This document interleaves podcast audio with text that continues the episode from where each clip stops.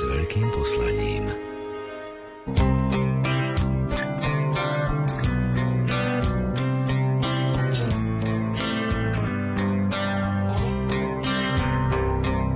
Dobrý deň. Dnes na nás čaká výlet na Fajerské ostrovy, ďalej vám predstavíme kňaza, ktorý chová kone a porozprávame sa o výtvarníkovi, ktorý robí dobre meno jarovniciam. Vo význaniach sa tiež objavia témy, ako je sociálne podnikanie a príbehy malých sakrálnych pamiatok. Pri rádiách vás vítajú tvorcovia Jakub Akurátny, Jaroslav Fabián a redaktorka Mária Čigášová. Želáme vám nerušené počúvanie.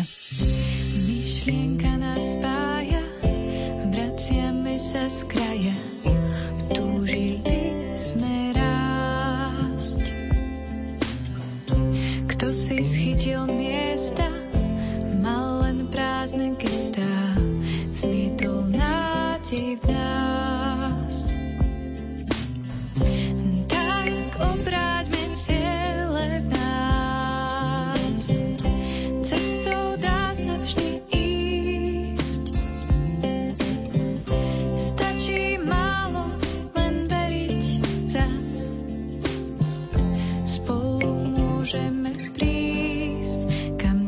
Snov vedú.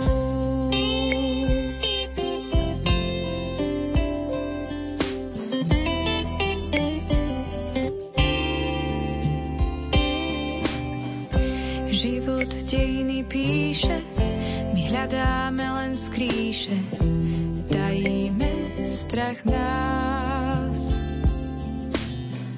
Snáď raz slnko vyjde, verím, že to príde Svet má mnoho krás.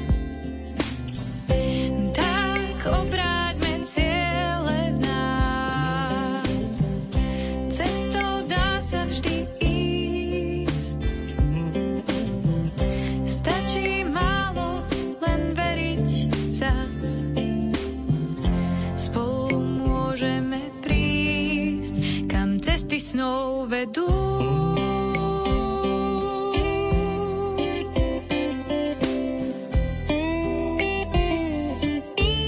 Hoci je v súčasnosti cestovanie v súvislosti s koronavírusovou pandémiou značne obmedzené, nebráni nám to na pekné miesta, ktoré sme navštívili, si aspoň zaspomínať. Cestovateľ a fotograf Tomáš Gálik navštívil Fajerské ostrovy. Prezradil nám, čo očakávajú turisti, ktorí sa na tieto ostrovy na severe Atlantického oceánu vyberú. V prvom rade určite budú očakávať prekrásne fotky a krásnu krajinu, ale v našom prípade to očakávanie bolo rovnaké, ale po prilete sme boli veľmi sklamaní, pretože na Fajerských ostrovoch je počasie veľmi burlivé, mení sa počasie každú chvíľu, aj v rámci jednej hodiny a veľakrát je tam obrovská hmla. A to bolo aj v našom prípade. Keď sme prileteli, tak z letadla sme nevideli v podstate nič a po prilete a po požičaní auta sme tiež nevideli nič, len cestu a pár značiek pred nami. A naozaj mať takéto slnečné počasie, ako človek vidí v katalógoch cestoviek, je skôr výnimka a buď tam musíte byť veľmi dlho, alebo musíte mať šťastie. Je tam menej slnečných dní, napríklad ako na nejakých iných ostrovoch dovolenkových? Myslím si, že naozaj tie Fajerské ostrovy sú s tým počasím ešte možno horšie na tom než Island. V podstate musíme zobrať v potaz, že tie ostrovy sú naozaj uprostred Atlantického oceánu. Není tam niečo, kde by sa tá oblačnosť zadržiavala, niečo, kde by sa trhala. Čiže naozaj, keď tam nejaký ten front príde, tak jednoducho to pohltí tie ostrovy a je tam obrovské množstvo hmly. A samozrejme milé nás prekvapilo ako veľmi čerstvý vzduch a keď už to počasie bolo lepšie, tak naozaj tá krásna príroda. Vyzerá tam naozaj divoko, je to dané aj tým, že je tam obrovské množstvo fjordov, prekvapila nás tiež aj infraštruktúra, naozaj cesty sú tam skvelé, môžete tam ísť za turistikou, za jazdou na koni, za nejakým kajakovaním na krásnych miestach, okrem toho, že samozrejme všade na okolí je pobrežie, je tam aj viacero krásnych jazier, a ešte by som odporúčal, ak príjete v letnej sezóne, je tam veľa zaujímavých uh, hudobných festivalov. S tým, že sú takto ďaleko na severe, je tam v noci zima, je to pravda, ale zároveň pre nás to bol možno najlepší zážitok. Uh, jeden z festivalov sa volá G Festival, tento festival bol v jednej dedinke priamo na pobreží, takže to bolo tak, že ten stage a to hlavné pódium bolo priamo na pláži, vedľa toho bola sauna, boli tam také tie jacuzzi, ktoré sa vyhrievali ako naozaj drevom tradične. a bolo to skvelé. Naozaj tam je vidno, že vlastne celá tá dedinka tým festivalom žije. Samozrejme, nie sú tam ani nejaké veľké ubytovacie možnosti, takže funguje to tak, že aj tí miestni sú do toho zapojení a keď tam príde nejaký interpret, nejaká kapela, tak naozaj oni žijú u tých miestnych a čo je skvelé je potom, že keď je tam nejaká aj party, po, tak e, človek môže v nejakom tom miestnom bare stretnúť zrovna týchto hudobníkov. Môžete sa stretnúť aj v reštaurácii s kapelou. Áno, áno, lebo ako naozaj predstavte si to ako nejaké menšie mestečko, menšiu dedinu aj na Slovensku a takto to tam funguje, je to skvelé. Je tam veľa turistov, alebo človek môže nájsť tam aj nejaké súkromie na pobreží? Turistov na Fajerských ostrovoch ešte nie je tak veľa. Určite by som uprednostnil návštevu Fajerských ostrovov pred Islandom. Na Islande je ten turistický boom obrovský a naozaj ísť tam v hlavnej sezóne na tie hlavné miesta je problém, pretože sú tam obrovitánske parkoviska, autobusy, auta a mnohokrát tam budú stovky turistov na jednom mieste, napríklad pri tom slavnom gejzíri. Na Ferských ostrovoch to tak nie je, na Ferských ostrovoch mnohokrát pôjdete autom okolo ostrovov a nestretnete tam žiadnych turistov, väčšinou sú tak koncentrovaní v nejakých miestach alebo v tých hlavných bodoch.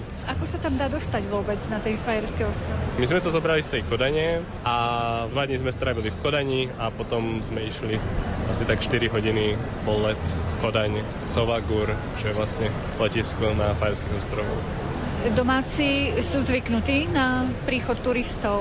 A domáci sú zvyknutí na turistov, ale už sú tam aj nejaké miesta, ktoré sú akoby obľúbené medzi fotografmi a stalo som sa s tým, že tí fajerskí obyvateľia, obyvateľia Fajerských ostrovov nemajú radi ak e, niekto príde bližšie k ich domu, aby ich akoby fotil tie domy alebo nebude aj nakúkal cez okna, je to ako také narušenie súkromia a nemajú to radi. Dochádza ma diaľka radosťou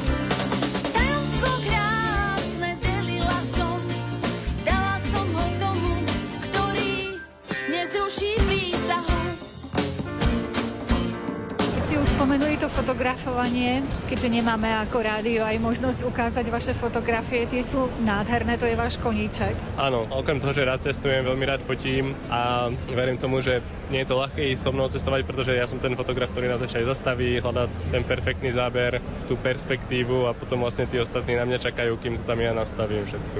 Fotografujete už dlho? Fotografujem asi od mala, čo som poprvé zobral otcovi foťák, takže kedy si si pamätám, že som mal ešte taký ten analogový fotoaparát na film a teraz e, fotím na zrkadlovky digitálne. Vaše fotografie máme možnosť aj vidieť, sú formou obrovských obrazov, sú nádherné. Vy ich aj nejakým spôsobom upravíte, alebo naozaj toto je záber, ako ste ho vy videli na svojich potulkách po svete? Záber, ja sa ich snažím držať ako prirodzene, ale samozrejme tie fotky upravujem, upravujem ich e, v programe Zoner Photo Studio X a snažím sa tým fotkám troška dodať lepší kontrast ale zároveň sa snažím zachovať to prirodzené, to, jak si to pamätám. Akoby len vyzdvihnúť tú atmosféru, či ak je tam hmla, tak sa snažím vyzdvihnúť tú hmlu, a ak je tam nejaký západ slnka, tak sa snažím zvýrazniť ten západ slnka, ale snažím sa to zachovať takým akoby dokumentárnym štýlom, ale zároveň, aby tie fotky boli esteticky oku pekné. Okrem tých záberov samotnej krajiny, častokrát máte aj také dokumentačné fotografie, také momentky z obyvateľstva. Mali sme možnosť aj jedno kaderníctvo vidieť z vašich potuliek po svete ľudia to ako berú? Stretnem sa s viacerými reakciami, ale mnohokrát, keď človek ako príde a niekoho takto vyfotí, tak získa ako naozaj skvelú momentku, ako taký skvelý záber a keď to človek bere tak pozitívne s úsmevom na tvári, tak ľuďom to nevadí. Keď im tie fotky ukázate, tak e, majú z toho tiež radosť a dovolia mi takú fotku zverejniť. Ak by na tom trvali, tak naozaj tak nemám problém takú fotku zmazať a v podstate je to ich rozhodnutie, rešpektujem to. Viete odhadnúť, koľko asi záberov ste už urobili v priebehu života? Keď idem takto na jednu cestu, tak je to v tisíckach fotiek, takže z takého výletu z Fajských ostrovov na dva týždne som na fote určite nejakých 4000 fotiek. Neplánujete to nejako spracovať do nejakej knihy alebo aspoň teda brožúrky, aby sa potešili ľudia, ktorí tam neboli tou krásou? Áno, toto aj vlastne robím a niekedy to stihnem priamo po tom výlete, občas mi to trvá aj rok, ale potom takú fotografickú knihu publikujem a myslím si, že je to najlepší spôsob a naozaj, keď to človek zdieľa na internete, tak v ten moment sa tým pár ľudí poteší, ale to keď prijete aj napríklad starým rodičom a máte možno im tie fotoknihy ukázať, oni si to prelistujú, tak je to fakt skvelé a aj vám sa potom takto lepšie vynoria tie spomienky v hlave a viete im to vždy okomentovať.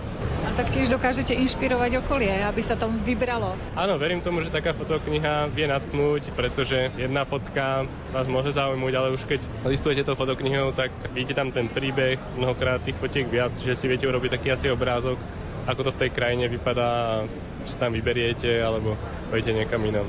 Na vašich záberoch môžeme vidieť e, krásnu prírodu, čo vás tak najviac očarilo tam? Najviac e, ma očarili práve také tie vtáčiky, oni sa volajú po anglicky puffin, alebo niekedy v preklade hovoria ako takový morský papagaj. Máte ich možnosť stretnúť na týchto Fajerských ostrovoch. Počal by som jeden ostrov, ktorý sa volá Mykines a na tomto ostrove ich môžete vidieť naozaj veľké množstvo. Je to chránená oblasť, platí sa tam aj akoby vstupné, ale určite to stojí za to. Tieto vtáčiky že vyzerajú skvelé na fotke, ale vlastne zistíte, že sú v celku vtipné. Oni naozaj majú vtipnú chôdzu a tak srandovne aj vlastne lietajú. A na tento ostrov môžete ísť loďou, alebo čo je zaujímavé je, že helikoptérov turistov. Nie je to nejaká luxusná forma prepravy pre náročných turistov.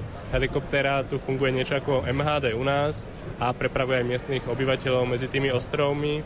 Je to vlastne väčšia helikoptéra, len si treba dať pozor na to, že tiež spolahlivosť nie je najväčšia, pretože, ak som hovoril, je tam veľká hmla a takáto helikoptéra niekedy aj pár dní proste nepoletí Takže určite na tento ostrov Mykines necestujte na konci vášho výletu na Fajerské ostrovy. Môže sa vám stať, ako sa už stalo veľa turistom, že im ten medzinárodný let uletí a ho zmeškajú. Výlety, výlety,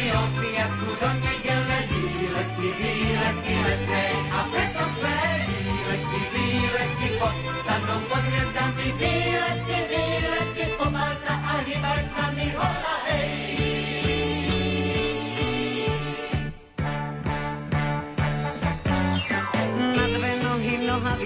pevnej hrubej látky. Bude to ten výlet síce, nebude však krátky. Cez rameno štyri struny stačí, aby hrali. Hoci ste dnes bez koruny, budete tam králi.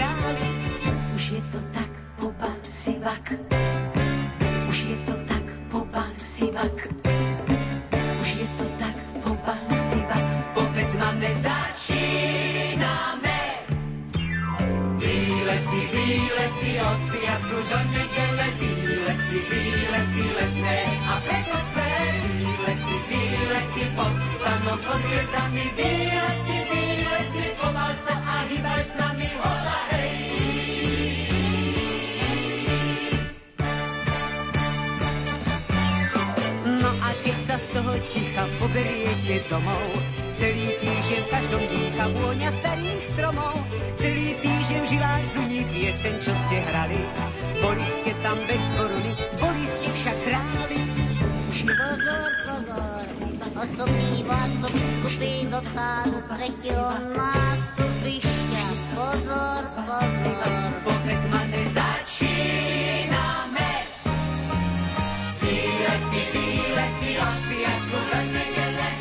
východnom Slovensku, konkrétne v obci Jarovnice, žil a tvoril výtvarník svetového mena Sinejmer Šepál. Jeho životopisné údaje objavovala v archívoch pre svoju diplomovú prácu pani Andrea Spišáková.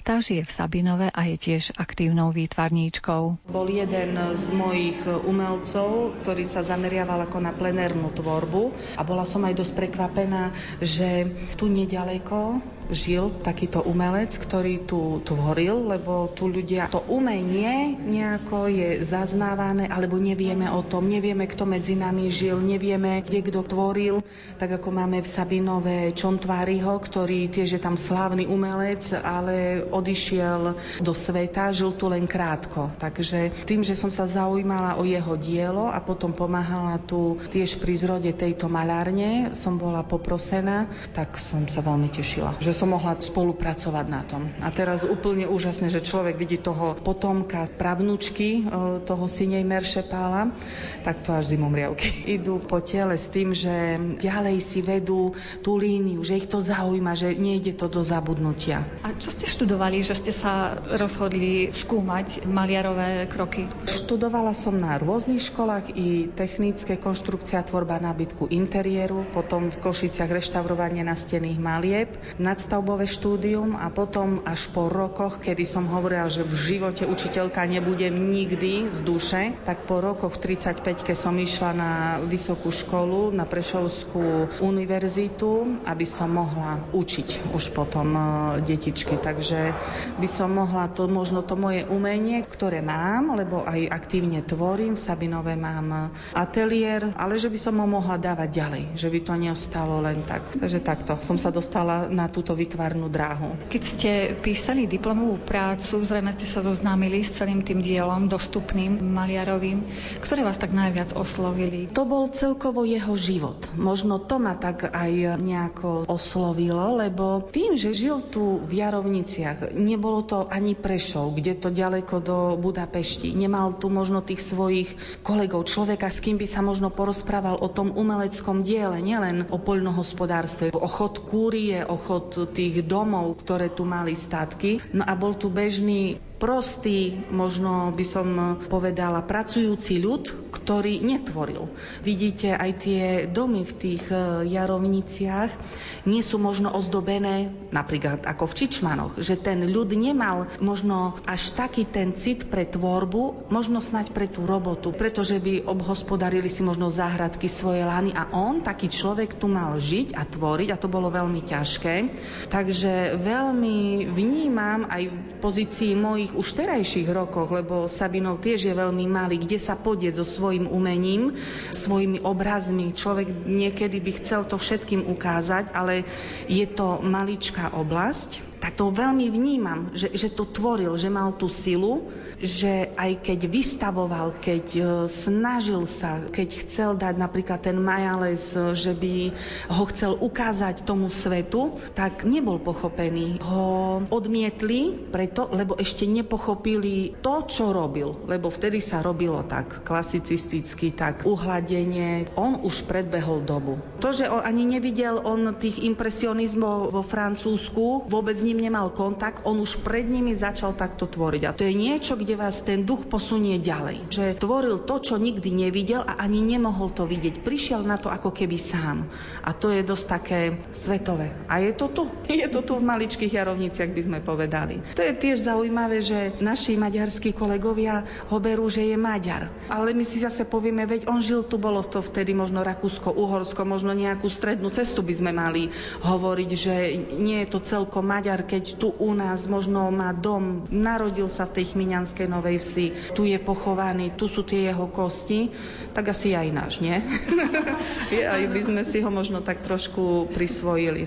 A keď si zase pomyslíme, že ten Majales namaľoval 28 rokov a vtedy povedal, že nikdy lepšie dielo viacej nenamaľuje, tak to, keď spätne si človek pozrie a pochopí to, čo povedal a naozaj to jedno dielo však potom odkúpila tá galéria maďarská, tak to dielo naozaj sa dostalo na to práve miesto, kde má byť. Ako to dokázal odhadnúť, že toto je vrchol, čo no? namaľoval? No, to je otázka, že na umelca. To už by trebalo hovoriť s ním. Ja som myslela, že teraz tá pani pravnúčka nám niečo povie také, viete, také niečo zo života, čo nikde nemôžeme prečítať. Nielen obsah tých diel, alebo tých, lebo to nám vedia povedať už aj rôzni kurátori a rôzni historici tých diel vedia to opísať, ale niečo také konkrétnejšie, čo vedeli tak z domu, tak z domu, no ale to, to, toto sme sa tu dnes nedozvedeli, no ale tak je to krásna sláva, že sa to zase obnovilo. Měli jsme dva hrníčky, čtyři talíře, vyzdobené sluníčky, přímo od malíře. cukru na pět hromádek, čtyři knížky pohádek, dva prstínky na splátky, prázdné přihrádky.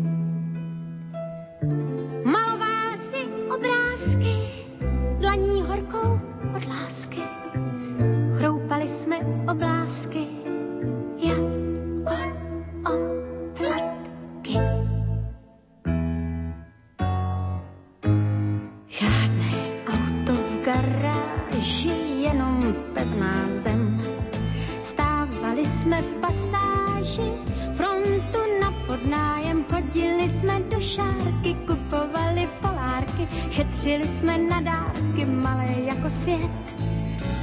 Svoji lásku na klíčky, zamkli jsme si zabíčky, nosila jsem střevíčky, sedm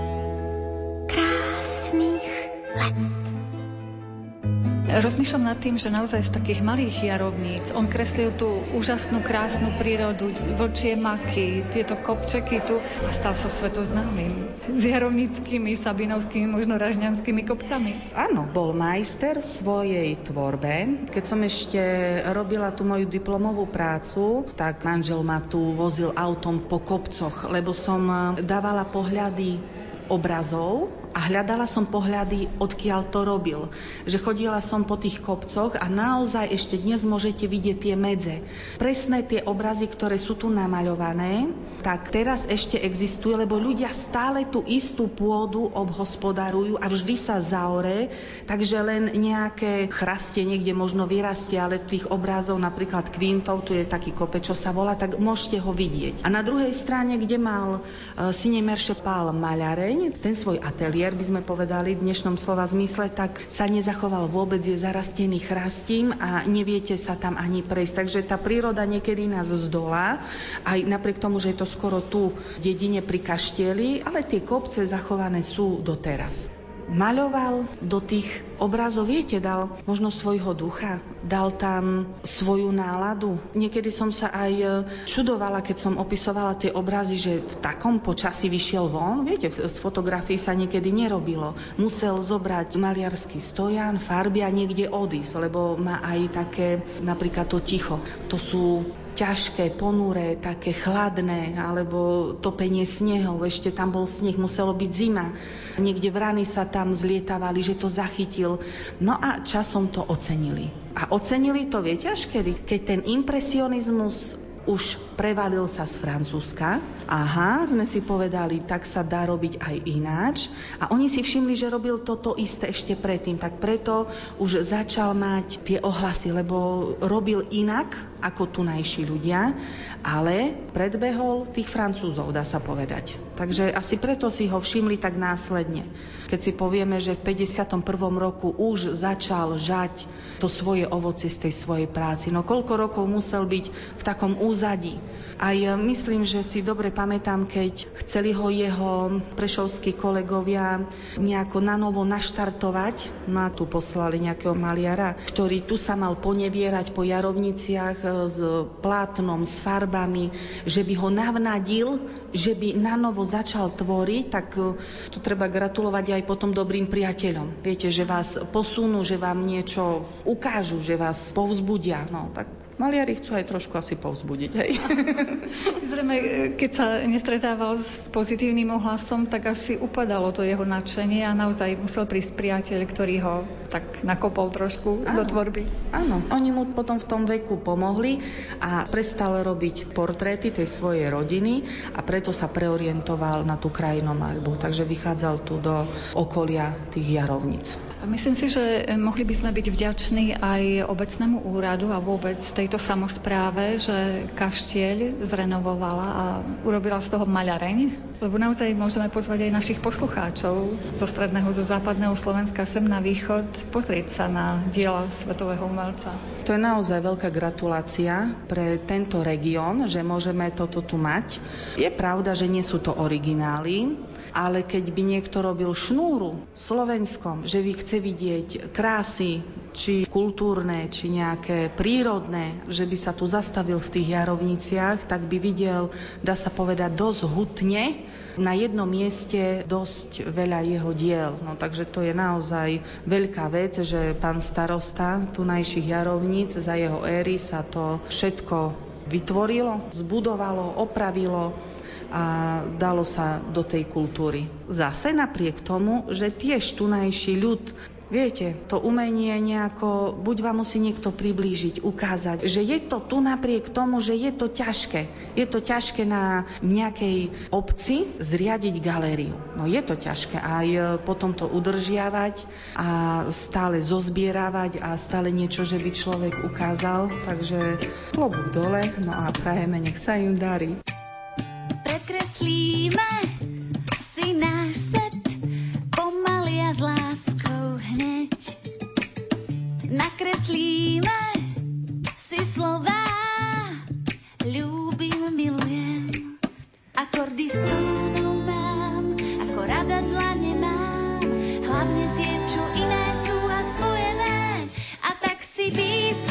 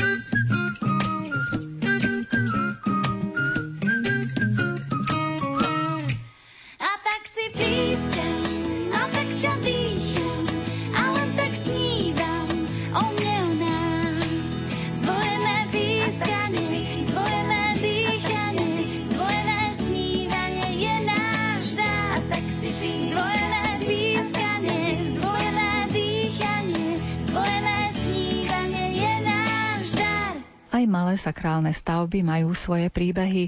Dnes sa odborná pracovníčka Východoslovenského múzea v Košiciach Klaudia Buganová zamerala na sakrálne stavby postavené na krížnych cestách. No je to taký pojem, ktorý naozaj znie možno tak fantasticky, alebo možno tak, že už dnes tomu neveríme, ale naozaj krížne cesty boli opradené mnohými povestiami, pretože sa tu vraj schádzali nadprirodzené bytosti a v snahe zabraniť tomu, aby tie bytosti zlé na človeka vplývali alebo mu niečo, nedaj Bože, zlé urobili, tak práve na tých krížnych cestách sa postavilo veľa sakrálnych objektov.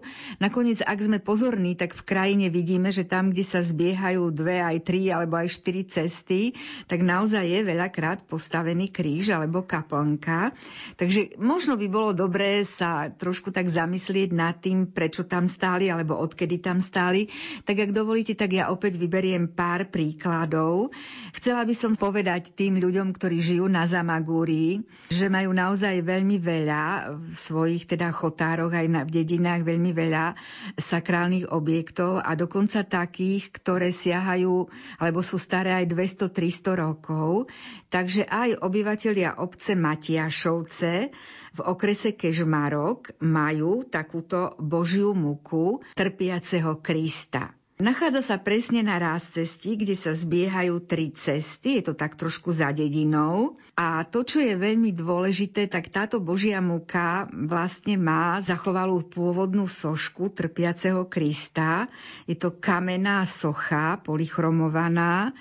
E, Naozaj je v takej hornej časti tej Božej múky, v takom výklenku, tak dúfajme teda, že e, sa nestane objektom nejakých vandalov alebo zlodejov, lebo naozaj okolo idúcim od toho vzniku, kedy vznikla táto Božia muka niekedy zo začiatku 18. storočia, pripomína utrpenie spasiteľa, teda memento smrti, ktoré práve tieto božie múky v minulosti aj vyjadrovali. Oni práve boli postavené na to ako znak toho, že Kristus tiež trpel a akými tými strastiplnými utrpeniami prešiel, tak tie motívy, jeden z týchto motívov je trpiaci Kristus alebo Kristus padajúci pod krížom alebo Kristus bičovaný, tak vo výklenkoch alebo v horných častiach týchto božích múk takéto vyobrazenie bolo, takže skutočne je to čosi veľmi pozoruhodné prírodné, krásne, čo sa naozaj zachovalo vo voľnej prírode a čo obyvatelia Zamagúria nakoniec aj kopírovali, je to potom aj v ďalších iných obciach, čo si podobné alebo pripomínajúce muky trpiaceho Krista. Krížne cesty majú napríklad aj obyvatelia obce Košov. Ja veľmi často spomínam túto obec, ale ona si zaslúži naozaj pozornosť v našom rozprávaní, pretože grecko-katolické fárnosti, alebo teda aj pravoslávne fárnosti, majú niekoľko desiatok malých sakrálnych objektov v svojej obci a v svojom chotári. Tam nie je jeden kríž, nie jedna kaplnka mali umocňovať tú ochranu, ale niekoľko, takže naozaj aj Kojšovčania postavili veľa sakrálnych stavieb a krížne cesty majú tiež pri takom chodníčku, ktorý vedie do susednej obce Veľký Folkmar, a tejto lokalite hovoria pri potočku. No a kojšulské ženy, najmä staré ženy, sú veľmi zhovorčivé. Tam, keď prídete, tak tie vám naozaj porozprávajú všeličo z histórie svojej obce aj zo života tak veru povedali, že krížne cesty u nich sú tiež spojené s čarodejnicami, že vraj za tmavých bezmesačných nocí tu spriadali zlé úmysly a chceli poškodiť ľuďom a hospodárskym zvieratám, no a zabrániť im v tom mal práve ten sakrálny objekt, čiže v roku 1932, keď sa Fabišík, Pálko mu hovorili, vrátil z Ameriky, tak postavil na tomto mieste kríž. Tam máme tiež zápis v kronike, to sa mi vždy tiež veľmi páči, keď ten kronikár veľmi starostlivo zapísal, kto kríž postavil kedy. Dokonca tu aj vieme, že si ho objednal u gelnického kamenára, že mu za to zaplatil 400 korún a že aj do banky vložil určitý finančný obnos, aby úroky z neho sa použili v budúcnosti na opravu. A tak, jak mi to tie ženy povedali, takže tým dostal kríž veno a daloše mu väčšnej opacery.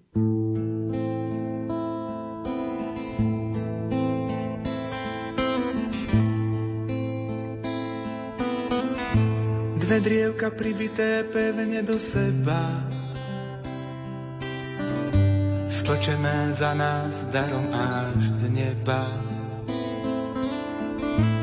Tá jedna kratšia, druhá je naprieč.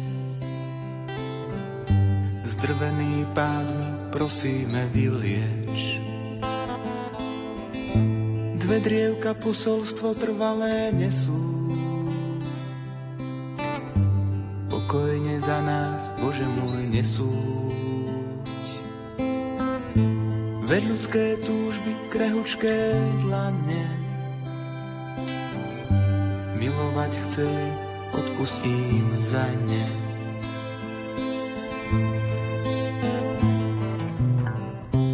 Tak slabý, tak slabý hľadáme teba.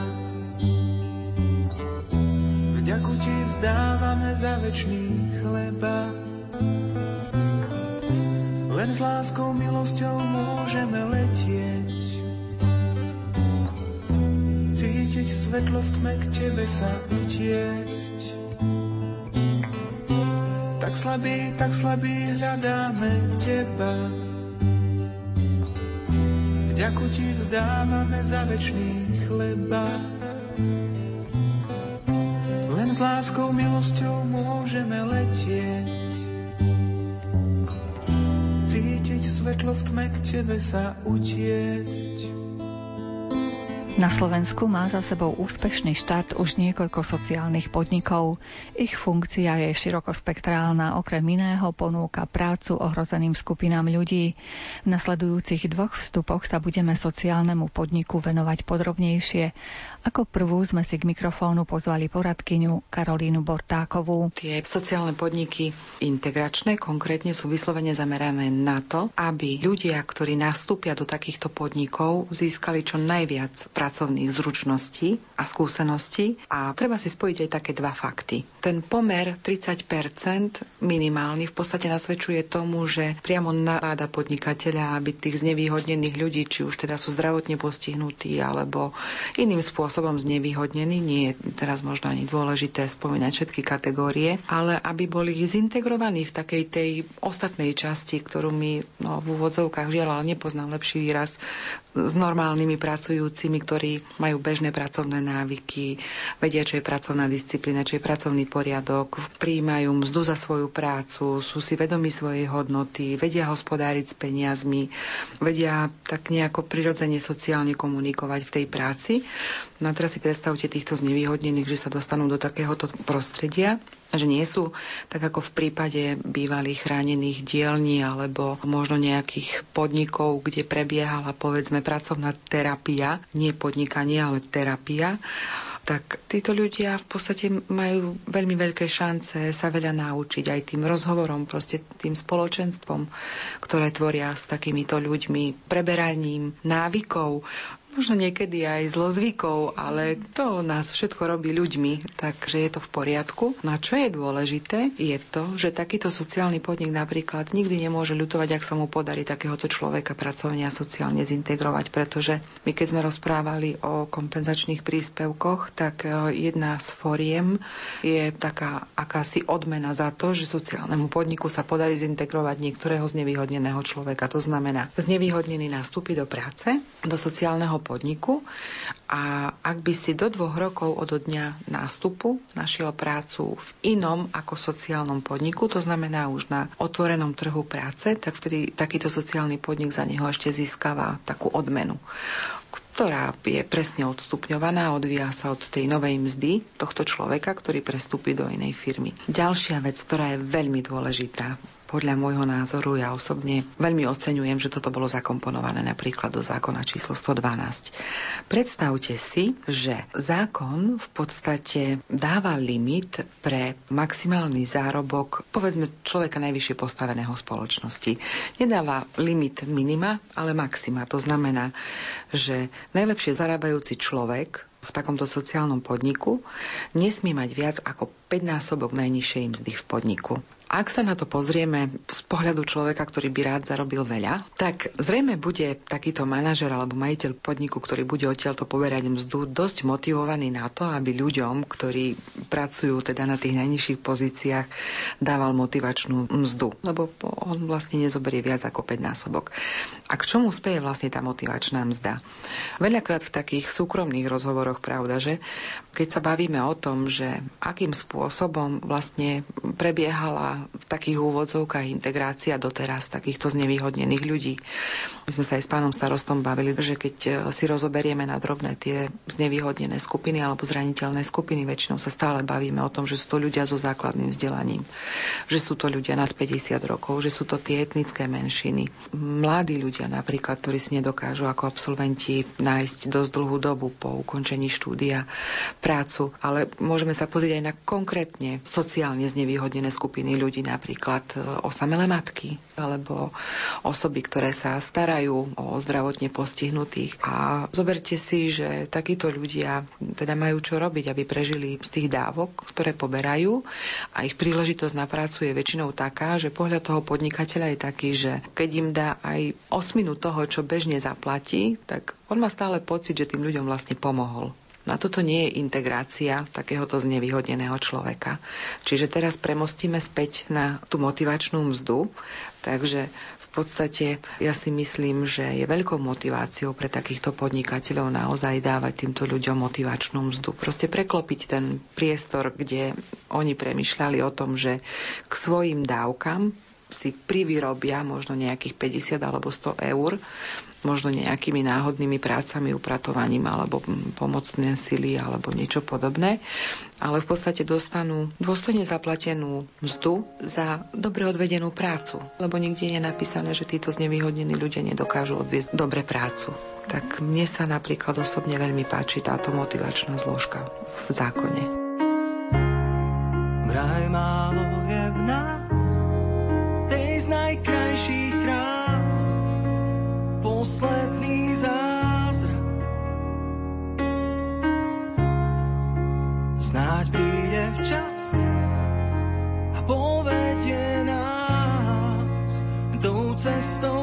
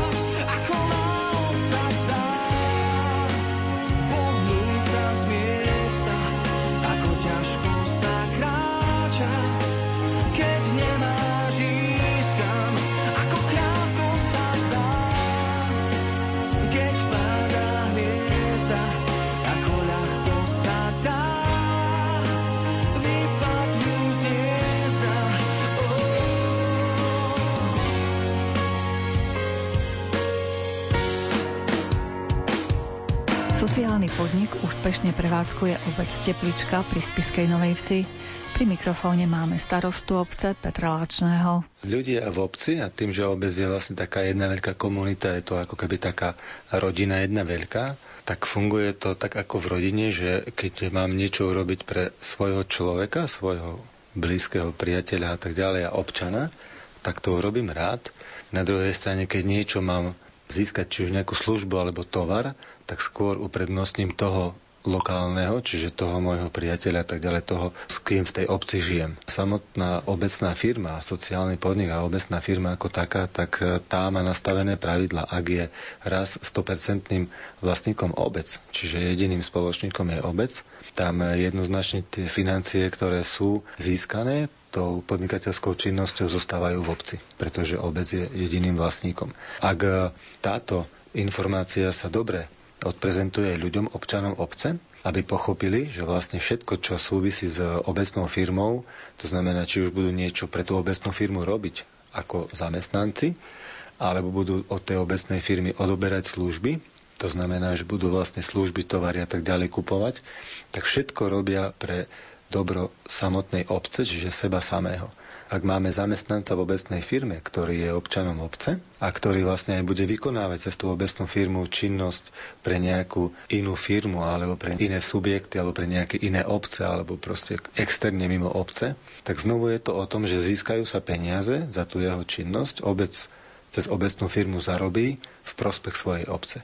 Všetky peniaze, ktoré sú zarobené a ktoré vlastne sa získajú, sú jednoznačne v obci a nemôžu mimo obec ani ísť. Viem, že sú to starosti vlastne navyše zakladať obcov, ten sociálny podnik, ale taký váš osobný názor je dobré, keď teda starostovia pôjdu tým smerom a začnú zakladať sociálne podniky vo svojich obciach? Určite sociálny podnik založiť e, v obci a založiť ho so 100% vlastníctvom obce odporúčam každej obci. A ja si myslím, že každá obec by to aj mala urobiť, mala by sa nad tým minimálne zamýšľať.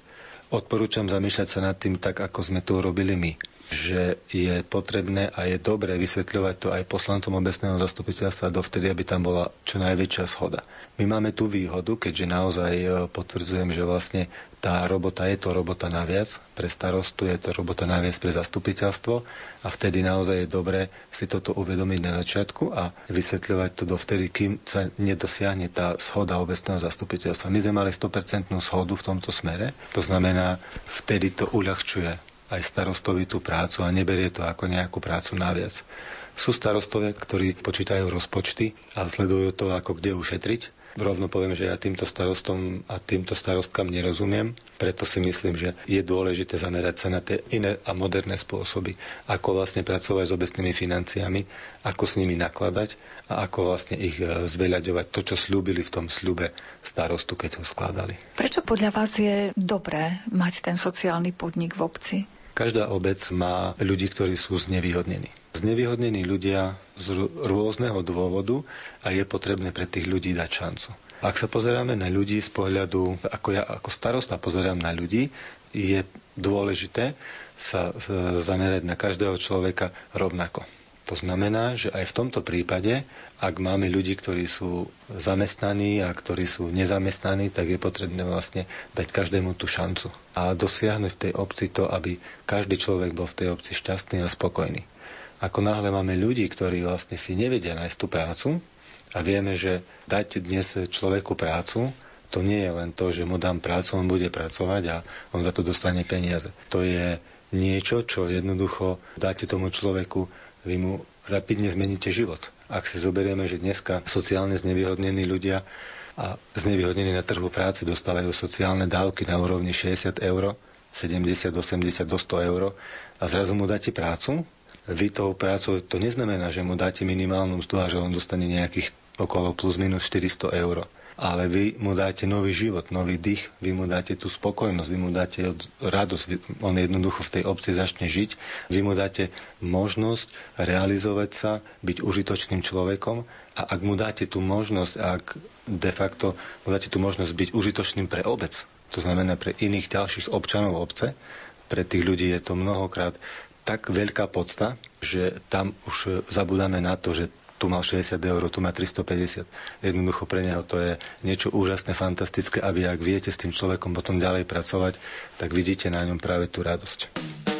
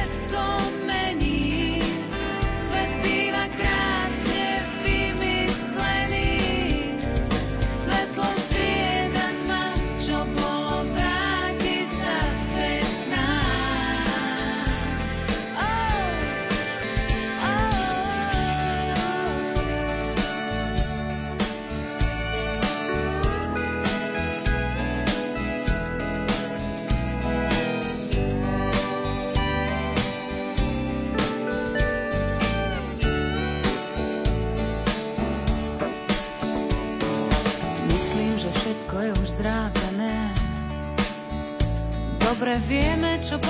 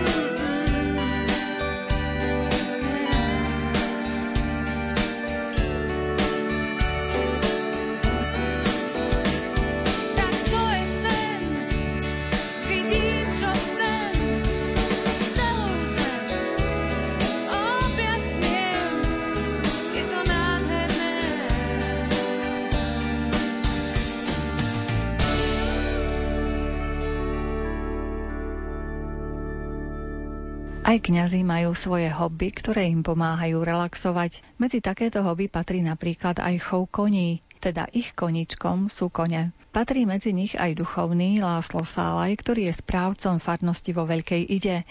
Má veľmi rád prírodu a zvieratá a venuje sa aj zbieraniu starodávnych kočov. Stretli sme sa s ním v polovici augusta po bohoslúžbe, ktorú slúžil na memoriáli Klaudiusa Lukáča, na ktorom sa stretli chovatelia poľovníckých psov. Mám rád veľmi prírodu aj zvieratá. Mal som aj psa pred časom, ale teraz, teraz momentálne nemám, ale tie koníky, tie, tie mám a v tej krásnej prírode a, a tu na v tom parku je to veľmi príjemné. Čiže dokážete aj pochopiť tých kinológov, keďže mali ste vlastného psíka, že aký tam môže byť vzťah medzi človekom a zvieraťom. Áno, pravda, že pravda, že medzi človekom aj a vôbec so zvieraťom a pes a kôň, to sú veľmi blízke človekovi. A ináč aj proste prírodu mám veľmi rád, to Boží otvorená kniha. Od počiatku svojho kňazstva na stole stolný kalendár mám vždy poľovnický. Lebo sú tam krásne obrázky z prírody a zo, zvierat. Ako ste sa ku koníkom dostali? Ku koníkom, tak od malička. Ešte sa pamätám, že viec sme mali doma kone, potom to konfiškovali. Potom som po vojne robil na družstve zootechnika, potom som kúpil vlastného konia, jazdeckého konia, na ktorom som chodil aj do roboty a takže tá. No a potom, keď som stal kňazom, tak prvého koníka, koníka som kúpil v zoologické záhrade. A teraz, čo mám, to sú vyšlachtené už ako krížence poníka, čiže šetlandského poníka a araba. Takže sú také polovysoké, sú veľmi huževnaté, milé a od malička ich mám, takže sú veľmi, veľmi milé. A na čo sa dajú využiť koníky? Viete si na nich aj zajazdiť? Áno, dá sa na nich aj zajazdiť, ale väčšinou v kočáriku alebo na vozíku s deťmi chodíme po okolí, poznáme všetky poľné cesty a takže pochodíme celé okolie. Že vo všeobecnosti vy asi máte radi zvieratá, že je to obohatením asi vášho života. Áno, áno, a potom aj liturgicky využívame, napríklad na Vianoce máme tam živý Betlehem, na prvé sveté príjmanie niekedy kočár ide a prví dvaja deti sedia tam a ako ostatní, ako svadobžený zástup ide za nimi.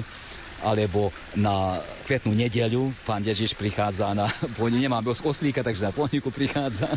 Že im to aj takto plastickejšie predstavíte áno, celý áno, ten aby- obraz. Aby mali, áno, ale by mali mať zážitok, aby vedeli, na čo spomínať a hovoriť aj svojim deťom, že čo to bolo, ako to bolo. Duchovný otec, práve sa dozvedám, že vy máte zbierku kočov. Ako ste k nej došli? Áno, tak e, ešte v tých 70 rokoch, keď som mal konia, tak e, známi kamaráti vedeli, že mám konia, tak priniesli prvý koč, že niekde chceli vyhodiť, že či nechce. Pravda, že chce. no a potom tak ďalšie pribúdali a prosto, potom som ich mal v Kráľovskom Knolici, tam si urobili peknú šopu, ale keď som bol preložený, tak som to musel tiež zobrať, stamať, aby nezavadzalo. Takže to teraz mám doma na rodičovskom dvore, pekne tam e, založené a tak teraz už ťažko zohnať, lebo to všetko vyniesli už do zahraničia, lebo každý už má záujem, ale v tom čase, v tých 70 rokoch, e, to väčšinou e, ľudia pokladajú za pozostatky buržoázy a vyhadzovali a spálili, takže vtedy sa im podal niekoľko pekných kusov, aj, aj saní, aj dokonca mám aj pohrebný voz. A kto vám to dal do poriadku? Vy sami ste taký zručný? Žiaľ, ešte veľa práci by na tom bolo, tak e, v tom chlmci so skautmi sme často pracovali na nich, aby boli také proste, aby dali sa na nich pozrieť, ale ešte žiaľ veľa práci by bolo na nich. Ale zatiaľ som rád, že ich aspoň môžem tak zachovať pre budúcnosť, že nimi neschátrajú, ale zostanú pre našu budúcnosť. Možno v dôchodku budete mať viac času trošku venovať sa aj košom.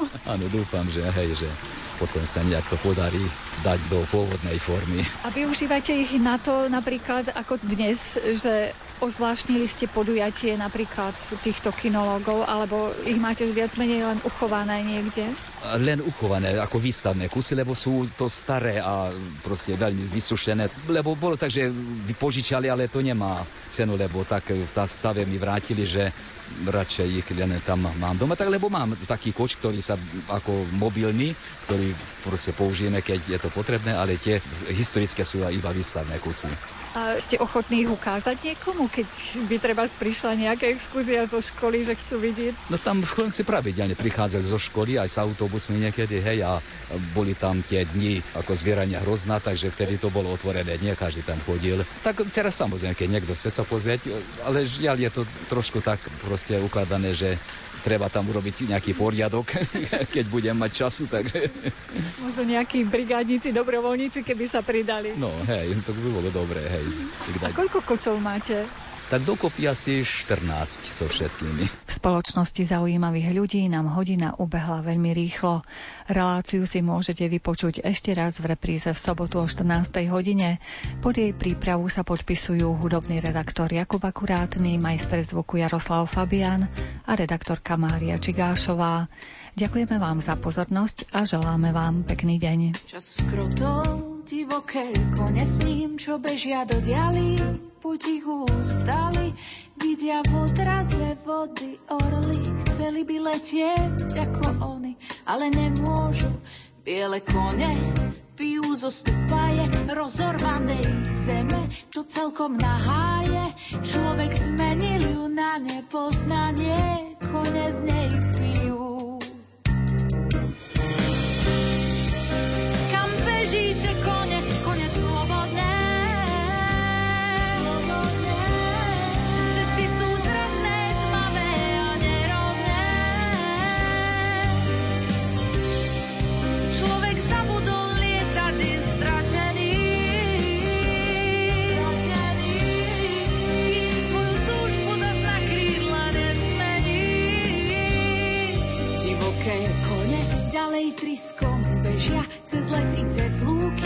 Kde ľudské ruky nesiahnu, neničia, neberú vieru a túžbu letieť.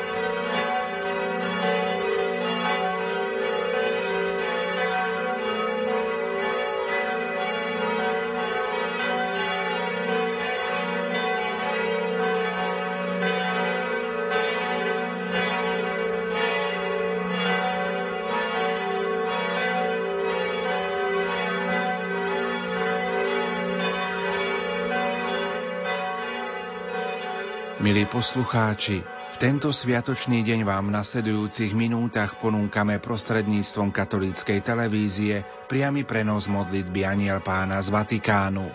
Na Svetopeterskom námestí sa ju pomodlí pápež František spolu so zídenými veriacimi.